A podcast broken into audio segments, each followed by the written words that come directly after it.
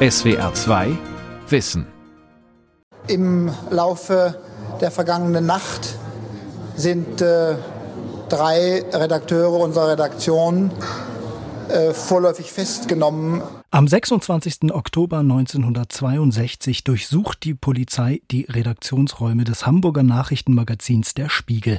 In den Tagen darauf werden mehrere Redakteure festgenommen, darunter auch Spiegelchef Rudolf Augstein. Der Vorwurf ist heftig. Er lautet Landesverrat. Wir haben einen Abgrund von Landesverrat im Lande. Die sogenannte Spiegel-Affäre gilt als eine der größten Polit- und Presseskandale in der Geschichte der Bundesrepublik. Ein Skandal, an dem letzten Endes nicht der Spiegel zerbricht, sondern der das Ende einer ganzen politischen Ära einläutet. Die Spiegel-Affäre 1962, Meilenstein für die Pressefreiheit, so heißt dieses SWR2 Wissen mit historischen Tönen aus dem SWR2 Archivradio und mit Lutz Hachmeister, Publizist und Medienforscher. Hallo, Herr Hachmeister. Hallo, ich grüße Sie. Ja, Herr Hachmeister, Sie haben viel geforscht zur Geschichte der deutschen Medien, vor allem eben auch zur Geschichte des Spiegel. Greifen wir doch am Anfang gleich mal den Untertitel unserer Sendung auf. War die Spiegel-Affäre der vielbeschworene Meilenstein für die deutsche Presse, für die Pressefreiheit? Das ist schwer zu beurteilen. In jedem Fall hat es ein höchstrichterliches Urteil dann wesentlich später gegeben, 1966, wo bestimmte Standards äh, festgelegt wurden vom Bundesverfassungsgericht, was Journalisten tun dürfen und was sie auch nicht tun dürfen. Komischerweise ging das Urteil, ich sage so patt aus, fünf zu fünf Stimmen äh, beim höchsten äh, deutschen Gericht. Also ganz, so mhm. ganz hat der Spiegel da nicht gewonnen. Aber natürlich haben Sie recht, die, die wesentlichen Effekte waren im Grunde das Ende der Kanzlerzeit von Konrad Adenauer. Also nach dieser Affäre, nach der Spiegel-Affäre, treten die FDP-Minister aus der Regierung aus. Franz Josef Strauß muss als Verteidigungsminister zurücktreten und dann ist auch Konrad Adenauer nicht mehr lange im Amt. Also ich würde mal sagen, die politischen Effekte sind vielleicht noch größer als die juristischen, moralischen und ethischen für den Journalismus und für die Medien in Deutschland. Und was würden Sie sagen, war der gesellschaftliche Effekt eben möglicherweise auch, dass man gemerkt hat, zum ersten Mal in der Nachkriegszeit, wie wichtig eine freie Presse ist? Ja, also es gab eine unerwartete Solidarisierung äh, mit dem Spiegel und mit Augstein. Also Augstein wurde damals übrigens als Linker definiert, als er eigentlich war. Also als, ja. als linker Oppositioneller, da werden wir ja vielleicht noch darauf zu sprechen kommen, dass er das niemals war. Und die Hamburger äh, benachbarten Pressehäuser haben dem Spiegel technische Möglichkeiten zur Verfügung gestellt, weiter zu produzieren. Das Blatt war ja wirklich existenziell, auch wirtschaftlich bedroht durch diese Aktion der Bundesanwaltschaft und des Bundeskriminalamtes. Und natürlich gab es Proteste, Studenten gingen auf die Straße. Also natürlich gab es vorher schon eine linke außerparlamentarische Opposition, den SDS, die Kampf dem Atomtodbewegung äh, Ende der 1950er Jahre. Aber diese Affäre in ihrer Zuspitzung hat wirklich im Grunde äh, sehr dazu beigetragen, eine, eine linke Opposition ähm, in der Bundesrepublik zu formieren und zwar sichtbar, eben auf der Straße und in Hörsälen und so in Redaktionsstuben. Ja, dann schauen wir doch mal an, wie diese Affäre ihren äh, Lauf nimmt. Ich hatte es eingangs schon erwähnt, am Abend des 26. Oktober 1962, da besetzt die Polizei Redaktionsräume vom Spiegel im Hamburger Pressehaus. Am Morgen danach, am 27. Oktober, informiert der Verlag die Öffentlichkeit. Wir hören dazu mal einen Auszug aus einem Bericht vom Südwestfunk. Ein stattliches Polizeiaufgebot hatte die Geschäftsräume gesperrt, sodass Verlagsleiter Becker die Presse in die Räume einer anderen Firma bitten musste. Er berichtete ausführlich über die Vorgänge in den letzten 24 Stunden. Im Laufe der vergangenen Nacht sind äh, drei Redakteure unserer Redaktion äh, vorläufig festgenommen. Wie wir jetzt wissen, sie wurden zunächst also von der Polizei mitgenommen. Wir wussten nicht, ob verhaftet oder vorläufig festgenommen. Wir wissen inzwischen, äh, es bedeutet vorläufige Festnahme.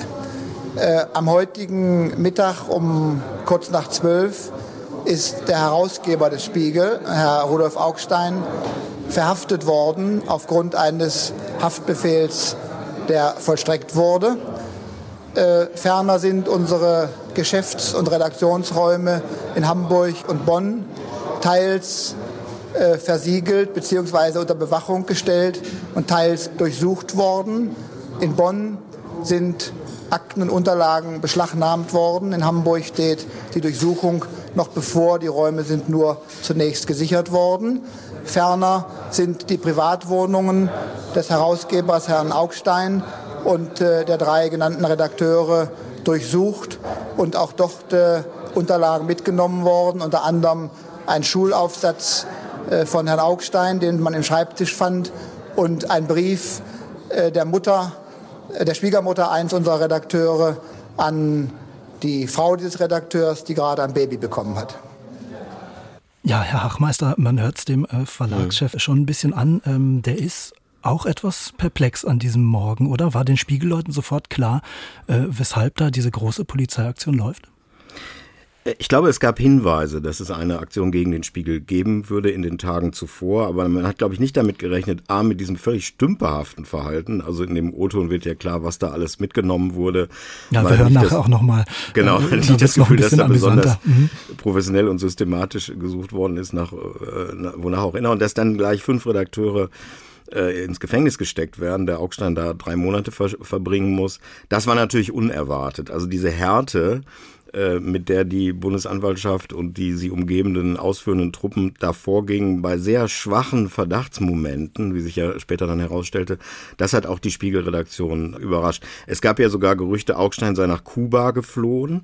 Also man darf nicht vergessen, das waren die Tage der Kuba-Krise, äh, als diese Spiegelaffäre ablief. Und dann hat ja. Augstein sich selber gesperrt. Zuvor hatten sie noch einen falschen Augstein verhaftet. Äh, der da mit einer Ente im, äh, im Arm herumlief. Also es lief sozusagen auch alles schief, was schief laufen konnte. Es war ein ziemliches Debakel für die beteiligten Staatsorgane, diese Aktion. Ja, und trotzdem, Sie sprechen es an, die Kuba-Krise. Also eigentlich hat die Welt äh, fieberhaft auf diese kleine Insel geschaut und mhm. wirklich die nukleare Eskalation mhm.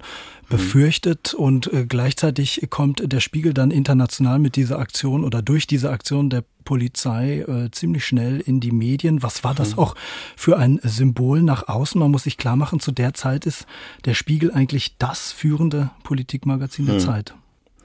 Ja, das ist richtig. Ähm, ich habe ja mal die These aufgestellt, dass der Spiegel eigentlich zum zweiten Mal entsteht mit dieser Spiegel-Affäre. Also der Spiegel vor 1962 ist äh, sehr FDP-nah. Augstein wollte ja schon 1957 für die FDP in den Bundestag auf der nordrhein-westfälischen Landesliste. Es ist kein besonders linkes Blatt, es ist antikatholisch. Augstein wollte immer diese Adenauer-Regierung weghaben und auch Franz Josef Strauß als christlich-katholischer Bayern-Fürst war ihm ein Dorn im Auge. Er hielt ihn für einen gefährlichen Mann, besonders im Amt des Verteidigungsministers. Mhm. Äh, aber die Spiegelredaktion war in, im Sinne, wie wir es heute verstehen, nicht links. Es gab sehr viele Überbleibsel aus alten NS-Seilschaften. Die Führungsebenen waren alle in der Wehrmacht Offiziere gewesen, Augstein ja auch. Es gab Leute aus dem SS-Geheimdienst als Ressortleiter. Das ist alles erst später detailliert erforscht worden. Aber man hatte nach der Spiegel-Affäre das Gefühl, man hat es immer mit einem Linksoppositionblatt äh, zu, zu tun gehabt und das stimmt zeithistoriografisch ja. eben nicht. Das ist interessant, darauf kommen wir äh, zu mhm. sprechen. Sie hatten es jetzt gerade schon angedeutet, die, ja, die Vorwürfe, die haben sich auf ziemlich äh, wackeligen Beinen mhm. bewegt, um es mal so auszudrücken. Das Medieninteresse war von Anfang an riesig. Es haben auch gleich Journalisten, Kollegen versucht, in Karlsruhe bei der Bundesanwaltschaft herauszufinden, was dem Spiegel jetzt überhaupt konkret vorgeworfen wird. Noch am selben Tag, also am 27. Oktober, berichtet deshalb der Südwestfunk aus Karlsruhe.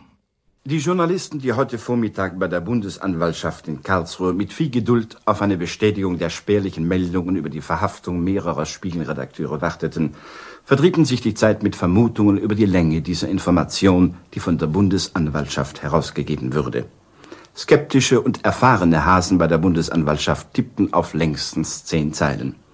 Immerhin war es aber dann doch ein doppelt so langer Text, der ihnen am Ende stundenlanger Beratungen in der Bundesanwaltschaft präsentiert wurde, um sie über ein Ereignis wenigstens in Andeutungen aufzuklären, das sie in der Nacht zuvor buchstäblich aus ihrer Bettruhe aufgescheucht hatte.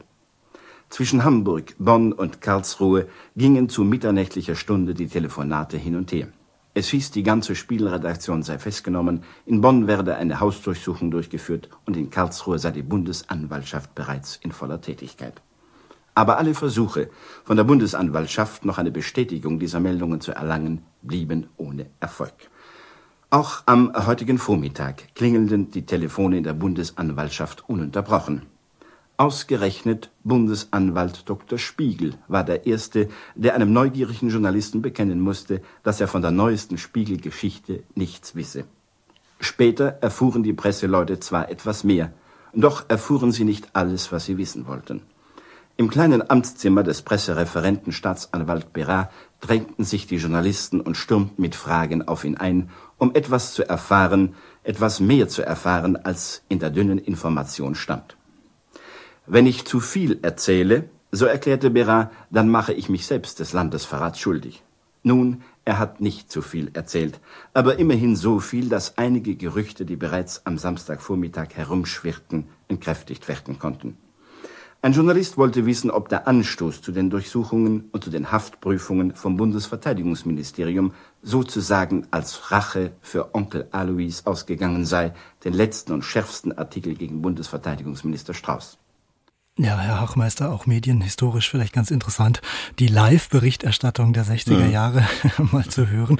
Es wird jetzt gerade am Ende angesprochen, Stichwort genannt, Onkel Alois, mhm. äh, Artikel, der schon früher im Spiegel erschienen ist, ähm, gegen Verteidigungsminister Franz Josef Strauß. Worum ging es da?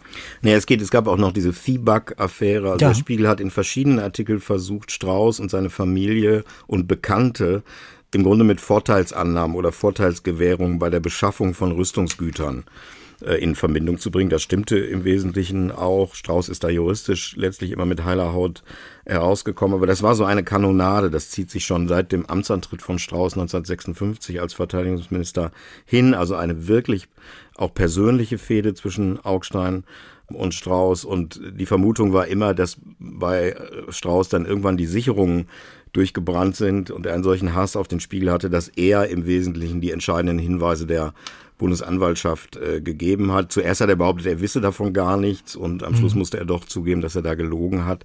So ganz ist das nie aufgeklärt worden, warum eigentlich die Bundesanwaltschaft mit dem leitenden Staatsanwalt Albin Kuhn da so drastisch äh, tätig wurde. Man konnte immer vermuten, dass es äh, Strauß im Hintergrund zumindest wusste, weil dieser Anwalt Kuhn hat dann ein Gutachten beim Verteidigungsministerium zunächst mal angefordert, äh, was ein bisschen seltsam war. Es hätte ja auch das Justizministerium machen können, ob dieser Artikel wirklich äh, Landesverrat äh, bedeutete oder ob da landesverräterische Bestandteile darin vorkommen.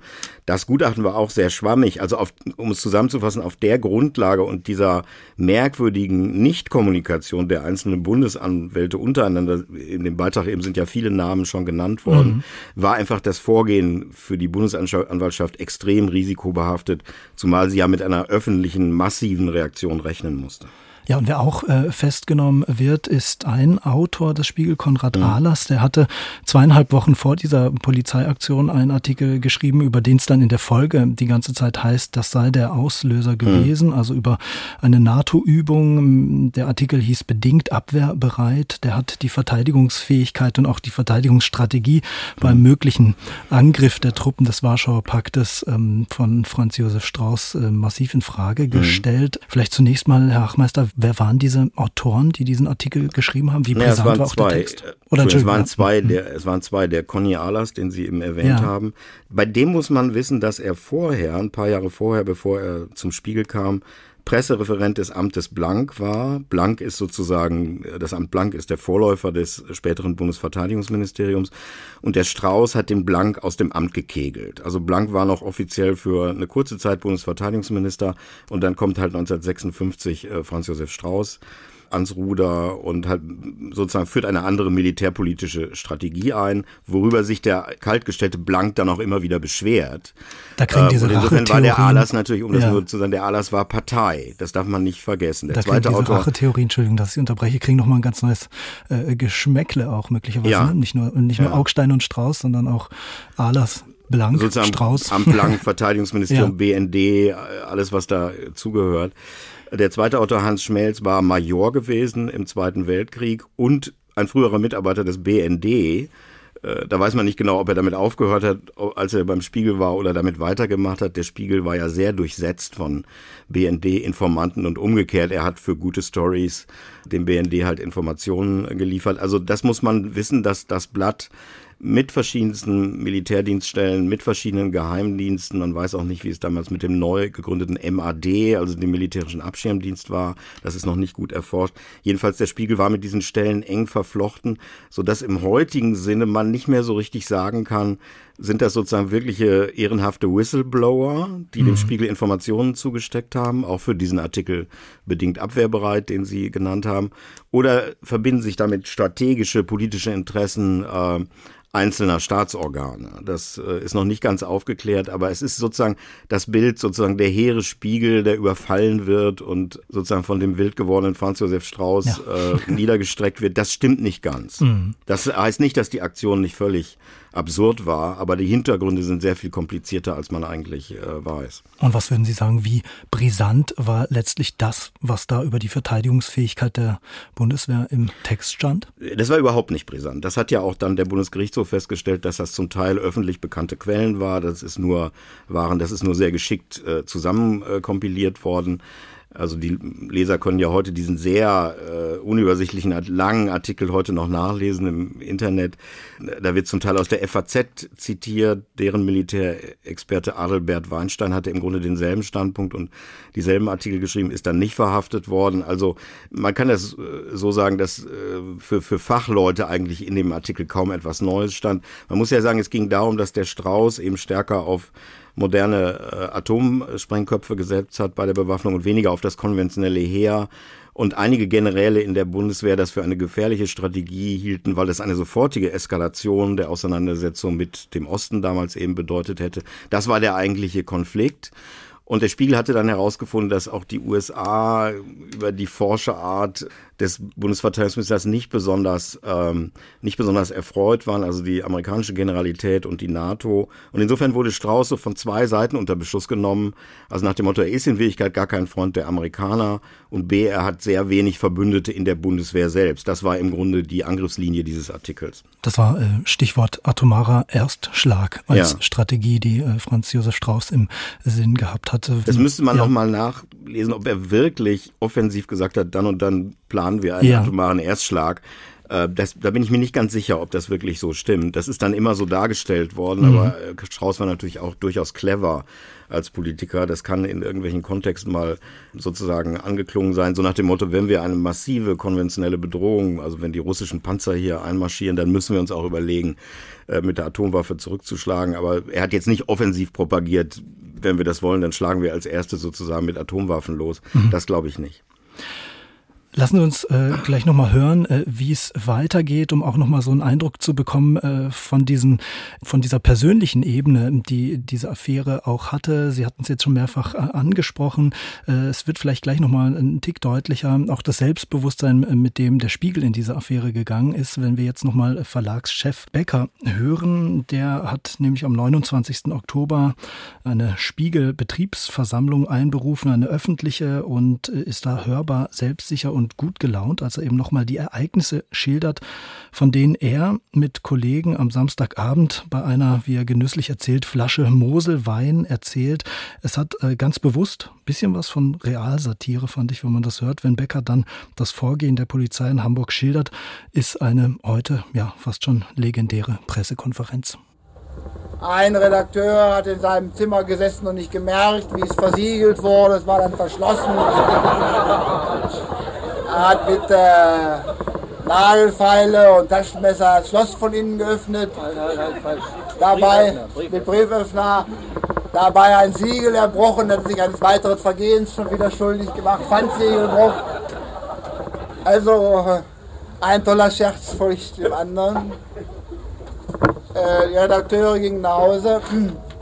Und ich will es also jetzt nicht vertiefen, wie das subjektiv aus der Perspektive dieses 59er Mosels aussah.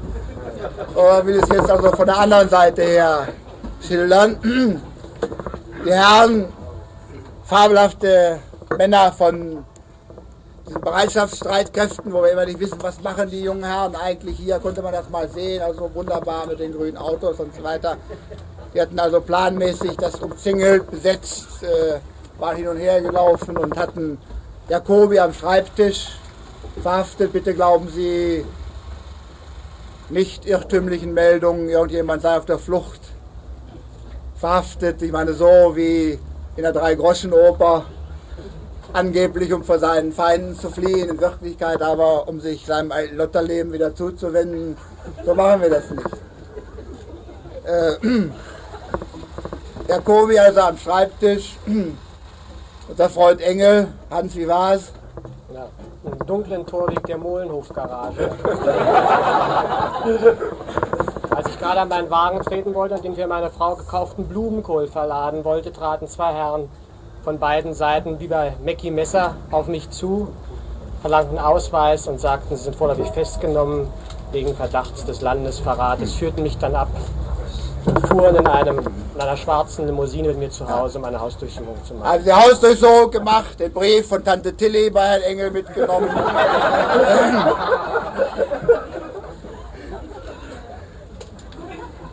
Ein Augstein Schulaufsatz aus 1939. Die erste Stilübung über Strauß aus 59. Ein paar andere dumme Sachen. Bonn, Redaktionsräume in Anwesenheit der Herren besucht, Schriftstücke beschlagnahmt, verschlossen, die Herren nach Hause geschickt, die übrigen Herrn Jene vorläufig festgenommen. Und äh, Herr Augstein, der wollte erst einen Augenblick schlafen, hat dann mit durch seinen Bruder Füllung nehmen lassen mit dem Herrn äh, Beamten der Bundesanwaltschaft zu Hause war ja die Durchsuchung. Und äh, hat dann gesagt, um 12 kommt er, ist um 12 auch hingefahren, verhaftet worden. Es geht äh, schon recht äh, offensiv lustig zu. Ist das mehr so nervöse Heiterkeit oder war man sich da schon ziemlich sicher, dass sich die Bundesregierung und Bundesanwaltschaften Eigentor geschossen hat?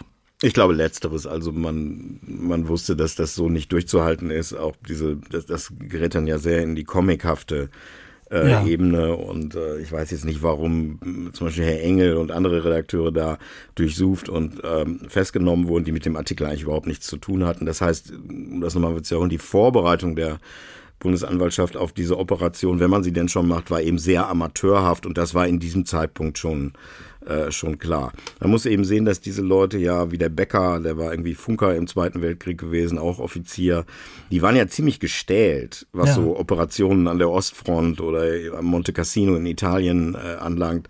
Also das waren jetzt keine grünen Jungs. Ähm, Spiegelredaktion war relativ jung an den Jahren, aber die hatten schon viel mitgemacht. Mhm. Ähm, und insofern waren die natürlich vielleicht nicht auf diese konkrete Aktion vorbereitet, aber auf Spannungssituationen konnten sie ziemlich gut reagieren.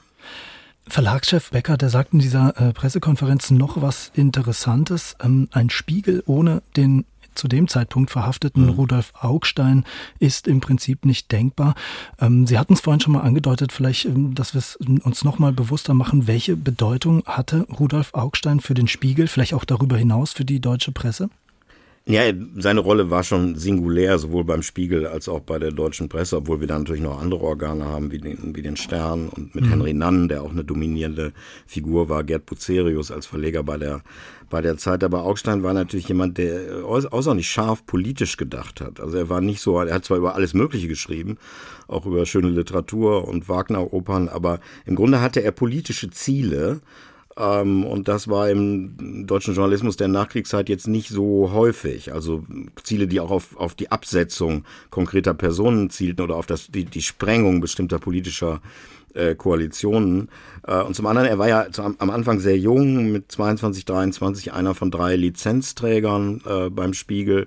Hat dann die, ist dann sehr schnell diese beiden anderen Leute mit ein paar Tricks und ein bisschen Geld äh, losgeworden und war dann da unangefochten. Der einzige Sparingspartner war so ein bisschen der Bäcker, der Verlagschef und äh, frühere Chefredakteur. Mhm äh, mit dem er sich ausgetauscht hat. Aber ansonsten haben die anderen Leute einfach alle für seine Linie gearbeitet. Also im Grunde war das schon sehr stark, obwohl es ein Kollektiv ist, sehr männerbündisch. Übrigens, Frauen spielten in den 50er Jahren im deutschen Journalismus kaum eine Rolle, zumal in Führungspositionen.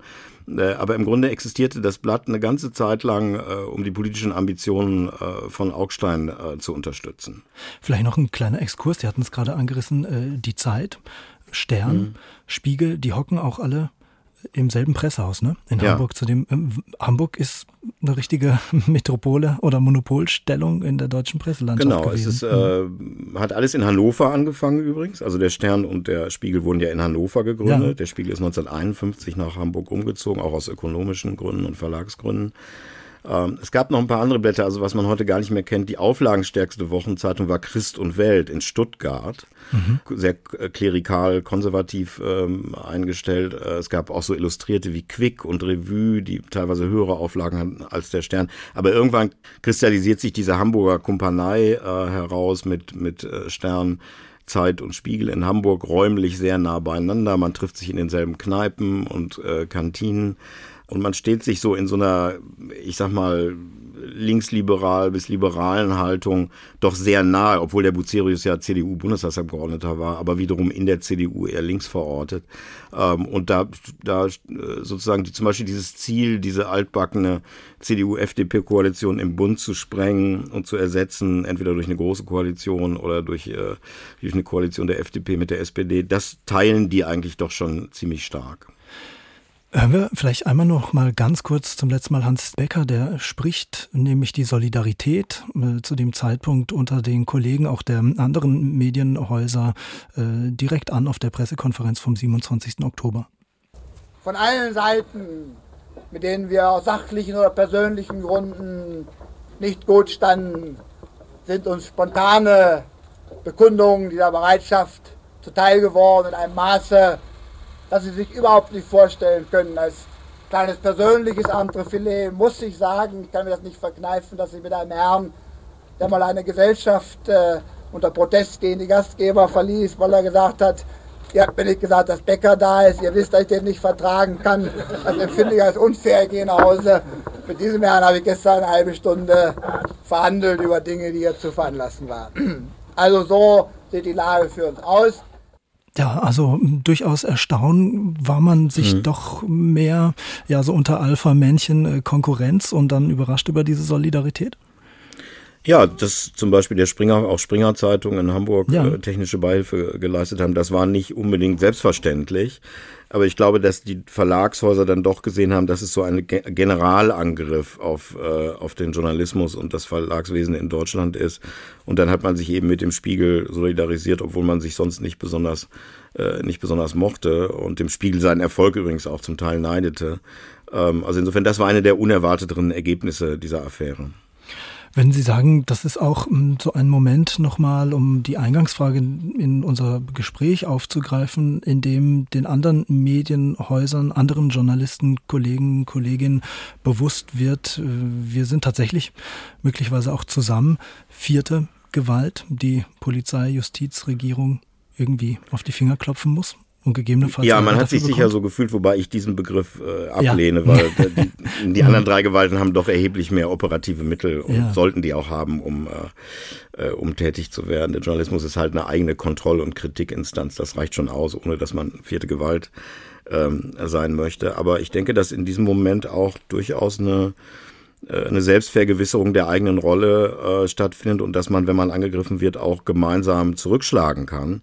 Äh, das hat es vorher in der Form wahrscheinlich noch, so noch nicht äh, gegeben, dass man eben sagt, äh, gut, wenn wir sozusagen von den drei traditionellen Gewalten angegriffen werden, dann zeigen wir aber auch mal, was wir im Schulterschluss machen können. Das ging ja damals bis zum frühen Politikfernsehen der ARD, Panorama und so weiter, wo es auch Solidaritätsadressen gab. Und äh, ich glaube, dass die, die Regierung Adenauer und die Bundesanwaltschaft mit dieser Reaktion eben auch nicht gerechnet hatte. Von Seiten, also eine geschlossene Haltung, fast geschlossene Haltung der gesamten Medien in Deutschland. Und wie bewerten Sie die Reaktion, ich sag mal, auf den Straßen? Es gab durchaus auch Solidaritätsdemonstrationen in mehreren deutschen Städten, die aber, ja, so war mein Eindruck zumindest hauptsächlich schon aus dem eher linken studentischen Lager kommen, die dann möglicherweise diesen Eindruck, von dem Sie gesprochen haben, betonen, dass es eben so ein Kampf äh, zwischen linken Blatt und rechter mhm. Regierung ist. Man muss ja wissen, das ist so ein bisschen so eine Zwischenzeit. Also ja. Ende der 1950er Jahre war dieser Protest, äh, der außerparlamentarische Protest gegen äh, Kampf, also Kampf dem Atomtod zum Beispiel gegen die Aufrüstung äh, der Bundeswehr mit, äh, mit atomaren Waffen äh, noch stärker gewesen. Und dann kommt so eine Phase, wo man der, im Grunde dem Ende der Amtszeit von Konrad Adenauer zusieht und man hat dann diese auch diese, diesen alten Bundespräsidenten, ähm, der, der also nach Heuss sozusagen kommt jemand, äh, der, der auch nicht gerade eine, eine sprühende äh, Figur ist. ja. ähm, und dann geht es ja erst wieder 64, 65 los mit den Vorstufen der Studentenrebellion. Also insofern war, äh, fiel diese Spiegelaffäre auch in so ein politisches und stimmungstechnisches Vakuum. Das hat sie vielleicht auch nochmal dynamisiert in ihren Wirkungen. Mhm. Und es äh, gibt auf jeden Fall der äh, politischen Opposition äh, gehörig Futter. Verteidigungsminister Franz Josef Strauß, der gerät in den äh, Wochen danach mächtig mhm. unter Druck, ähm, gibt sich im Interview am 6. November, aus dem wir jetzt gleich nochmal einen Auszug hören, äh, unschuldig. Der weist die Vorwürfe zurück, er habe sich da irgendwie persönlich um die Verhaftung der Spiegelautoren gekümmert. Ähm, hören wir mal rein. Herr Minister, was mich als erstes interessieren würde, kennen Sie diesen beanstandeten Artikel, der bei den ganzen Ermittlungen eine große Rolle gespielt hat, den Artikel über Falex 62? Als der Artikel erschien, äh, befand ich mich noch in Urlaub, in dem ich gebeten habe, mich möglichst nicht zu stören. Nach Rückkehr aus dem Urlaub, etwa fünf Tage nach Erscheinen des Artikels, hatte ich das betreffende Heft in der Hand und habe es flüchtig durchgesehen. Herr Minister, Sie kennen den Inhalt also, nach dem, was Sie eben sagten, nicht genau. Ich kenne den Inhalt im Einzelnen nicht. Herr Minister, aus Karlsruhe wurde berichtet, dass die Bundesanwaltschaft, und auch hier in Bonn wurde das gesagt, dass die Bundesanwaltschaft von sich aus ein Ermittlungsverfahren eingeleitet habe. Außerdem hätten einige private Anzeigen vorgelegen. Herr Minister, wenn der Verdacht des Landesverrates begründet ist, wie es ja nun gesagt worden ist, ist es nicht eigentümlich, dass Ihr Haus von sich aus nicht an die Bundesanwaltschaft herangetreten ist? Sie werden verstehen, dass gerade das Verteidigungsministerium das großen Wert auf gute Zusammenarbeit mit der Presse legt und die Presse in allen Veröffentlichungen über militärische Themen mit großer Genauigkeit zu betreuen sich bemüht. Besonders vorsichtig ist, bevor es eine solche Anzeige erstatten würde. Man würde uns eine Reihe von vielleicht berechtigten und auch unberechtigten Vorwürfen machen, wenn leichtfertig eine Anzeige erstattet würde. In diesem Falle ist nach meiner nachträglichen Kenntnis der Dinge der Generalbundesanwalt, der ex officio, auch ohne Anzeige oder Hinweis, Presseveröffentlichungen zu überprüfen hat, ob in ihnen ein strafrechtlicher Tatbestand verwirklicht ist, tätig geworden. Ja, er kann so wunderbar arglos klingen, ne? der Herr Strauß. Es ist zum Beispiel nicht besonders glaubwürdig, dass er sich den Artikel dann nicht sofort im Detail durchgelesen hat. Zumal es ja im Wesentlichen um, um, ihn geht. Man muss ja wissen, in dem Artikel steht, also es gab dieses Manöver Falex 62, das ist so ein Planspiel, was passiert, wenn wer angreift und wer sich verteidigen muss. Mhm. Und da steht drin, äh, Strauß hat an diesem Manöver nicht teilgenommen, weil er in seinem Riviera-Domizil, also an der Côte d'Azur, weilt.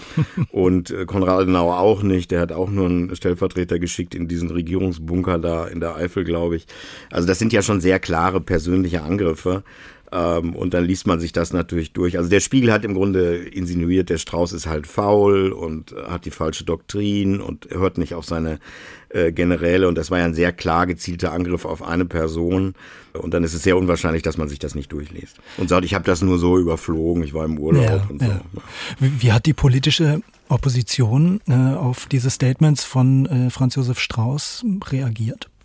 Ja, das war sehr schnell klar, dass man ihn als unglaubwürdig äh, dargestellt hat. Das war ein gefundenes Fressen, vor allen Dingen für die Sozialdemokratie, auch zum Beispiel für Helmut Schmidt als damaligen Hamburger Innensenator mhm. von der SPD. Obwohl er übrigens dazu beigetragen hat, also er hat schon erlaubt, dass die Hamburger Polizisten mitgemacht haben bei dieser Aktion. Zunächst, das war seine, ähm, das war seine Rolle, also mhm. Amtshilfe geleistet für den Generalbundesanwalt und die Bundesanwaltschaft. Aber er hat ziemlich schnell begriffen, dass das, äh, dass das eine ganz gute Vorlage ist, um den Strauß auch von der politischen Seite her noch weiter äh, zu attackieren. Und es führte ja letztlich auch zum Rücktritt von Strauß.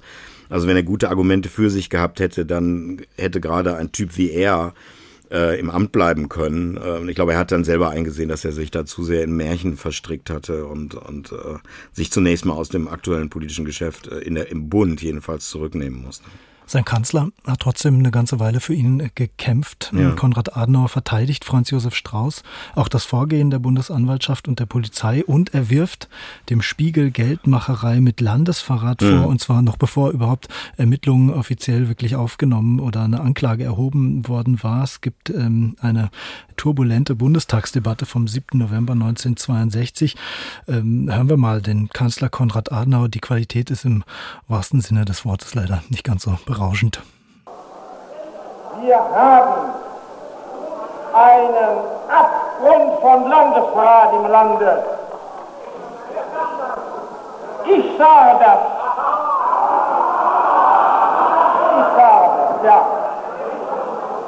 Denn, meine Damen und Herren, wenn von einem Blatt, das in einer Auflage von 500.000 Exemplaren erscheint, systematisch, um Geld zu verdienen, Landesverrat betrieben wird.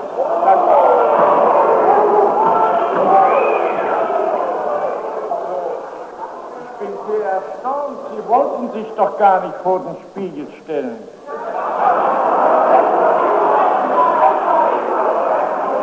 Sie wollen doch nun die Methoden, mit denen ein Landesverrat aufgedeckt wird, die passen Ihnen nicht. Das haben Sie doch eben gesagt. Und meine Damen und Herren, ich wiederhole nochmal, ich halte mich im Gewissen für verpflichtet zu sagen, dass die Beamten des Bundesgerichts, der, der Bundesanwaltschaft, des Kriminalamts, des Kabinetts unser Volk des Vertrauens und den Dank des deutschen Volkes verdient. Da muss die Ordnungsglocke des Bundestagspräsidenten ein paar Mal geläutet äh, werden. Herr Hachmeister, mit der Unschuldsvermutung hat es der Kanzler nicht so. Nee, er hatte ja auch eine schlichte Rhetorik. Manchmal war das sehr wirkungsvoll. Also Abführung von Landesverrat im Lande und so. Das war ja alles mhm. nicht so besonders ausgefeilt formuliert. Äh, man muss ja wissen, eine der, der merkwürdigen Episoden in dieser Affäre ist, dass Adenauer eigentlich vermutet, dass der BND, also der Bundesnachrichtendienst unter General Gehlen im Wesentlichen diesen Artikel mit inspiriert hat, diesen mhm. inkriminierten Artikel. Und er will dann sofort äh, General Gehlen als Chef des Bundesnachrichtendienstes entlassen. Der kommt da, wird dahin zitiert. Äh, was daran stimmt, ist, dass der BND, äh, bevor der Artikel publiziert wurde, einzelne Teile gegengelesen hat, dass der Spiegel dem BND Fragen gestellt hat, ob man das publizieren könne. Da gab es diesen berühmten Oberst Wicht, der auch der Verbindungsführer zu der Zeit vom BND zum Spiegel war. Das gab es sozusagen ganz äh, offiziell. Ja. Äh, der wurde übrigens nachher beim Spiegel, nachdem diese Affäre dann zu Ende war, angestellt im Vertrieb. Also um da noch so eine ja, Apanage äh, zu bekommen. Sie sehen, wie eng diese Verflechtungen sind. Bisschen, ja. Mhm. Äh, was meinen Sie, hat ähm, Herr Adenauer in dem Moment möglicherweise auch schon begriffen, dass wenn ihm da ähm, erstmal der Strauß aus dem Kabinett fliegt, dass es dann auch mit ihm als Kanzler und seiner Regierung bald zu Ende gehen könnte? Da bin ich mir nicht sicher. Also der, der entscheidende Schritt war ja der Rücktritt, der, der Rückzug der FDP-Minister aus dem äh, Kabinett. Ja. Und damit war diese Koalition quasi am Ende zunächst mal.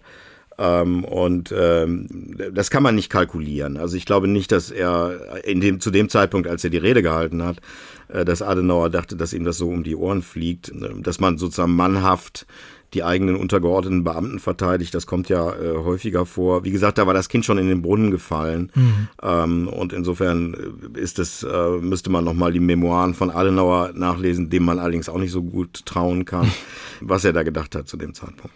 Sie haben es angesprochen. Auch dazu hören wir nochmal einen Ton von Erich Mende, FDP-Fraktionsvorsitzender, am 19. November vor der Presse in Nürnberg. Soweit es trotz der verschlossenen Türen zu hören war, begann die Debatte zunächst etwas stürmisch, aber mit fortschreitender Zeit wurde es immer ruhiger und nach dreistündiger Sitzung zeigten sich alle Teilnehmer in schönster Einigkeit.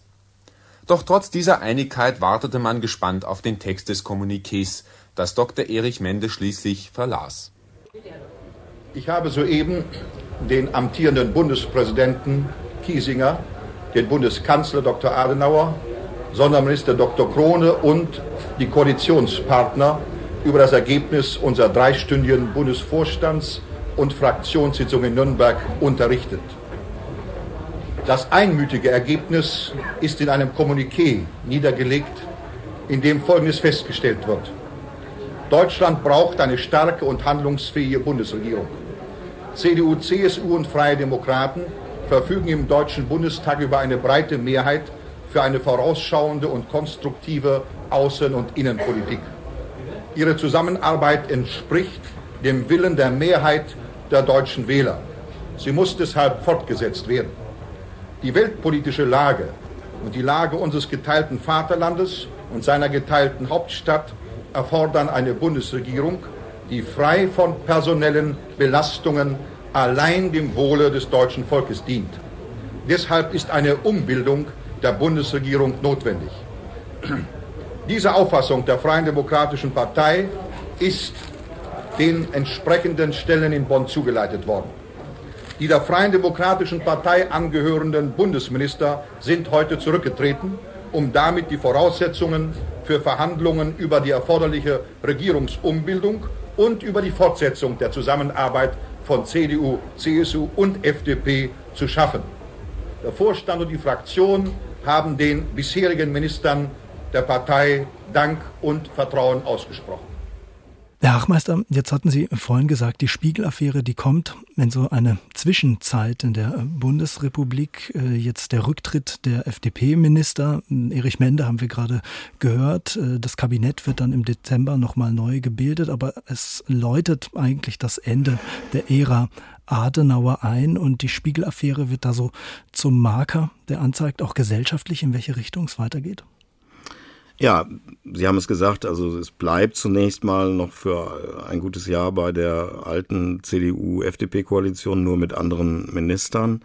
Aber im Grunde ist dieser Rückzug der FDP-Minister aus dem Kabinett Adenauer schon ein Anzeichen dafür, dass sich die FDP anders orientieren könnte. Also sich, da gibt's ja auch Vorspiele in Nordrhein-Westfalen schon ähm, also sich der SPD annähern könnte. Dazu kommt es erstmal nicht, sondern wie wir wissen, kommt es zu einer großen Koalition. Aber im Grunde verschiebt sich so ein wenig die Tektonik in der Bundespolitik. Und was eben zu Ende geht, ist die Zeit dieses großen alten Patriarchen frankophilen Politikers ähm, in seinem Duo mit Charles de Gaulle, der ja auch schon sehr alt ist, ja. äh, Konrad Adenauer. Das, äh, da spielt die Spiegelaffäre sicher eine Rolle. Übrigens auch das ja fast zeitgleich ergangene Rundfunkurteil des Bundesverfassungsgerichts, wo Adenauer ja vorhatte, so eine Art Mischung aus Staats- und kommerziellem Fernsehen zu errichten. Das war dann auch durch das äh, Urteil des Bundesverfassungsgerichts perdu. Also er hat zweimal kurz nacheinander 1961 und 62 an der Medienfront verloren, obwohl er sich eigentlich immer ziemlich viel darauf zugute gehalten hat, dass er eine gute Propaganda macht, wie man ja damals ja. noch sagte, auch in Wahlkämpfen mit vielen Getreuen und Lautsprecherwagen und Plakatierungen und so weiter. Also da hat er wirklich äh, schwere Niederlagen äh, einstecken müssen. Meine verehrten Hörerinnen und Hörer, in den vergangenen Wochen hat sich die deutsche Öffentlichkeit in besonderem Maße mit der sogenannten Spiegel-Affäre beschäftigt. Er hat ja ähm, auch unter anderem noch eine Rundfunkansprache ans Volk gehalten im November 1962, um sich und die Regierung äh, zu erklären und wie er da äh, selber sagt, Zitat, die objektiven, den objektiven Ablauf der Ereignisse äh, zu schildern, damit sich ein jeder und eine jede ihre Meinung bilde. Ein Grundrecht eines Redakteurs, schwerwiegende Tatsachen aus dem Bereich der Landesverteidigung und der europäischen Verteidigung trotz Gefährdung des Wohles der Bundesrepublik zu veröffentlichen, kann der Bundesgerichtshof trotz des Postulats der Pressefreiheit nicht anerkennen. Ich habe mich absichtlich, meine Hörerinnen und Hörer, darauf beschränkt, nur Tatsachen anzugeben und dadurch jedermann in den Stand zu setzen, sich ein eigenes Urteil darüber zu bilden ob die in der Öffentlichkeit erhobenen Vorwürfe berechtigt sind oder nicht. Erst äh, am 13. Mai 65. Da werden letztendlich auch vom Bundesgerichtshof die äh, Anklagepunkte gegen Rudolf Augstein endgültig äh, fallen gelassen. Warum hat das so lange gedauert? Nachdem doch eigentlich vielen sehr früh klar war, dass das alles mehr oder weniger haltlos ist, zumindest nicht justiziabel? Ne, das ist ein sehr kompliziertes Verfahren. Man muss ja erstmal definieren, was Landesverrat ist. Man muss genau herausfinden, was eigentlich in dem Artikel steht, also was schon vorher bekannt war und was vielleicht neue Informationen angesichts dieses Manövers Falex 62 äh, war und äh, es wurden viele Gutachter gehört. Es gibt übrigens sehr viele Sammelbände auch über den juristischen äh, Aspekt der Affäre. Dann gibt es ja noch ein weiteres Verfahren von dem Bundesverfassungsgericht, das der Spiegel äh, angestrengt hatte. Also das ist mein, die Mühlen der Justiz malen halt langsam und einem so spektakulären, ungewöhnlichen Fall erst recht. Der Spiegelprozess wird nicht stattfinden. Seit Freitagmittag kennen wir den Beschluss des Bundesgerichtshofes, dass der Spiegel-Herausgeber Rudolf Augstein und dessen Redakteur Konrad Ahlers, die beide wegen ihrer Veröffentlichung des Landesverrats angeklagt waren, außer Strafverfolgung gesetzt worden sind. Nur bei dem gleichfalls angeklagten obersten Generalstab Alfred Martin hat sich der Bundesgerichtshof die spätere Entscheidung über die Eröffnung des gerichtlichen Hauptverfahrens noch vorbehalten. Das war eine deutsche Sensation, weniger aus juristischen Gründen, obwohl auch unter rein strafrechtlichen Gesichtspunkten die wenigsten ein derart glattes Ende erwartet hätten, als vielmehr wegen der politischen und gesellschaftspolitischen Konsequenzen. Was vor zweieinhalb Jahren am Abend des 26. Oktober 1962 mit der spektakulären Justizaktion gegen den Spiegel Verlag in Hamburg und Bonn, mit der Verhaftung von Spiegelangehörigen und anderen Verdächtigen, mit der massenhaften Sicherstellung von Archivmaterial und der wochenlangen Besetzung der Verlagsräume begonnen hatte, was dann zu der schwersten Regierungskrise der Bundesrepublik Deutschland seit 1949, zur Umbildung des letzten Kabinetts Adenauer, zum Ausscheiden des Bundesverteidigungsministers Strauß und zu einer Erschütterung des Vertrauens weiter Kreise in Obrigkeit und Justiz geführt hatte, das endete jetzt mit einem schlichten Gerichtsbeschluss von 17 Schreibmaschinenseiten und der Feststellung, dass sich der Vorwurf des Landesverrats gegen die zwei Hauptangeklagten Ahlers und Augstein nicht beweisen lässt. Die Berge kreisten und ein Mäuslein ward geboren. Die Erschütterungen sind zunächst jedenfalls ausgeblieben, zum Teil vielleicht deshalb, weil es nicht zu einer ausgedehnten und sensationellen Gerichtsverhandlung gegen die beiden Spiegeljournalisten kam, sondern das Ende ihrer Strafverfolgung im stillen Kämmerlein des dritten Strafsenats beim Bundesgerichtshof beschlossen wurde. Am 14. Mai 1965, einen Tag nach eben äh, diesem Urteil oder Nicht-Urteil des Bundesgerichtshofs, äh, da gibt Rudolf Augstein dem NDR ein Interview, da hören wir auch nochmal rein. Herr Augstein, die Mühlen des Gesetzes haben wieder einmal langsam gemahlen, ungefähr zweieinhalb Jahre. Glauben Sie, dass Ihnen persönlich und Ihren Mitarbeitern von Anfang an Unrecht getan worden ist? Oder sind Sie der Ansicht, dass die Bundesanwaltschaft nach dem Gesetz über Landesverrat verpflichtet war, nachzuprüfen, ob Sie sich strafbarer Handlungen schuldig gemacht haben? Nun, wenn man über zweieinhalb Jahre einem so zeit- und nervenraubenden Verfahren ausgesetzt ist, dann geschieht einem natürlich Unrecht.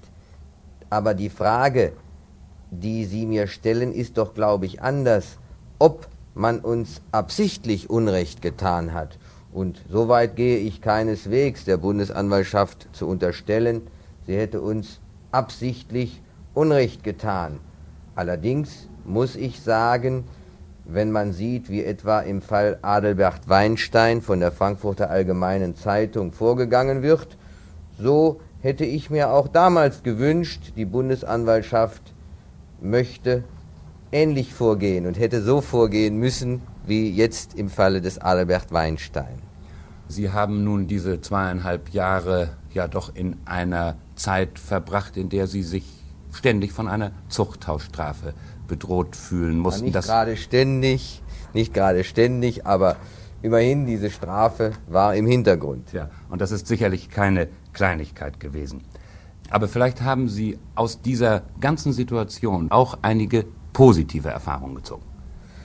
Die positivste Erfahrung ist, dass ich mich in meinem Glauben an den Bundesgerichtshof nicht getäuscht habe. Ich darf von mir sagen, dass ich von Anfang an äh, damit gerechnet habe, dass der Bundesgerichtshof ein äh, gerechtes, ein nach seinen Begriffen gerechtes Urteil sprechen würde und darin bin ich nicht getäuscht worden.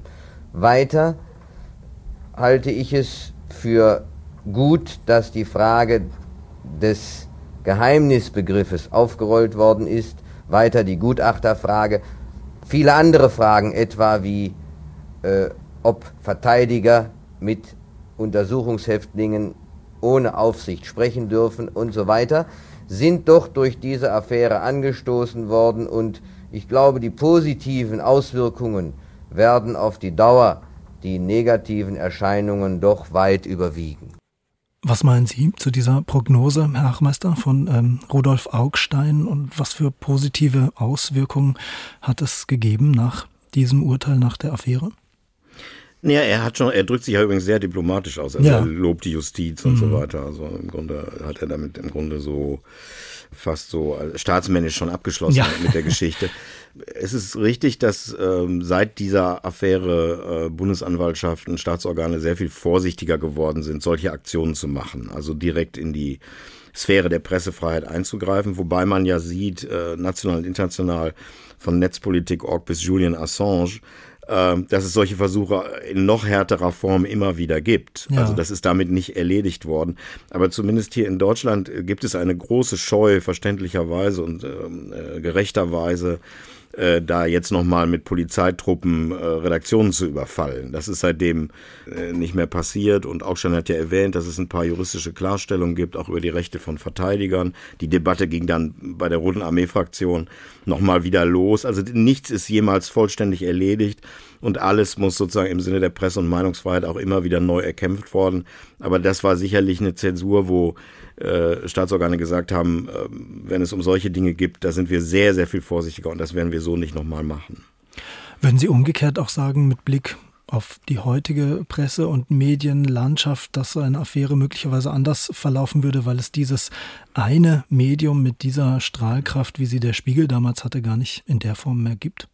Genau, man müsste sich ja heute, das ist ja beim Fall Assange nochmal rauf und runter diskutiert worden, was ist eigentlich Hochverrat oder was ist Landesverrat, was kann das noch sein in einer Zeit, wo es so viele Lecks gibt äh, auf, auf den digitalen Kommunikationswegen und durch Hacking so fast alles herausgefunden werden kann? Oder es gibt Whistleblower, die Dateien in, in unglaublichem Umfang an die Medien weitergeben. Das ist also eine völlig äh, andere Situation. Und natürlich war ist der Spiegel damals von der Bundesregierung als politisches Organ durch und durch wahrgenommen worden. Also im Grunde auch fast schon als ebenbürtiger Sparingspartner. Und da hat man sozusagen dann auch die härtesten Mittel eingesetzt, die damals äh, zur Verfügung standen, inklusive dann den Chefredakteur oder den, den Herausgeber ins Gefängnis zu stecken für äh, drei Monate. Also das, auch das, ich glaube nicht, dass der Spiegel heute noch, also ohne ihm zu nahe zu treten, heute noch so satisfaktionsfähig wäre. Äh, Und so ein Artikel wie der über dieses Fallex-Manöver, der würde vollkommen unbeachtet bleiben, weil man Ja. diese Informationen äh, aus allen möglichen Internet-Spezialseiten sich selber zusammenstellen kann. Was meinen Sie, ähm, Jahrestage äh, sind bei uns natürlich sehr beliebt, aber äh, meinen Sie eben 60 Jahre nach der Spiegel-Affäre, gibt es etwas, was vielleicht auch gerade angehende Journalistinnen und Journalisten aus dieser Affäre lernen können, mitnehmen können?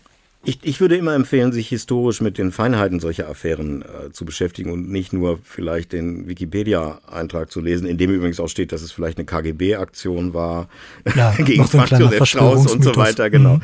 Ähm, aber diese, ich sag mal, diese Mentalität in der Spiegelredaktion, sich wirklich als ein Kampfblatt zu verstehen, das eine Regierung stürzen kann und einen Minister aus dem Amt treiben kann, da kann man ja lange drüber diskutieren, ob das gut oder eher bedenklich ist. Also zum einen wollen wir natürlich eine Art von Journalismus, der auch Wirkung zeigt. Also Publizistik, so habe ich das immer definiert, ist quasi zeichnet sich durch Wirkung, Wirkung aus. Wenn sie keine Wirkung hat, dann ist es halt Sonntagsfeuilleton oder, oder sonst was. Aber wo sind da die Grenzen? Also wenn man sich so verbeißt in eine Figur, ganz egal, was man von ihr hält, und es gibt ja Belege, dass Augstein zwei, drei Jahre vor dieser äh, Affäre gesagt hat, ich werde für diese, in dieser Sache ins Gefängnis gehen. Das sagte Ja. er in der Redaktionskonferenz explizit. Das habe ich vor ein paar Jahren mal gefunden im Tagebuch eines alten leitenden äh, Spiegelredakteurs oder in dessen Autobiografie. Das ist ja schon erstaunlich, wie, wie sehr darauf abgezielt wird, dass die Sache eskaliert.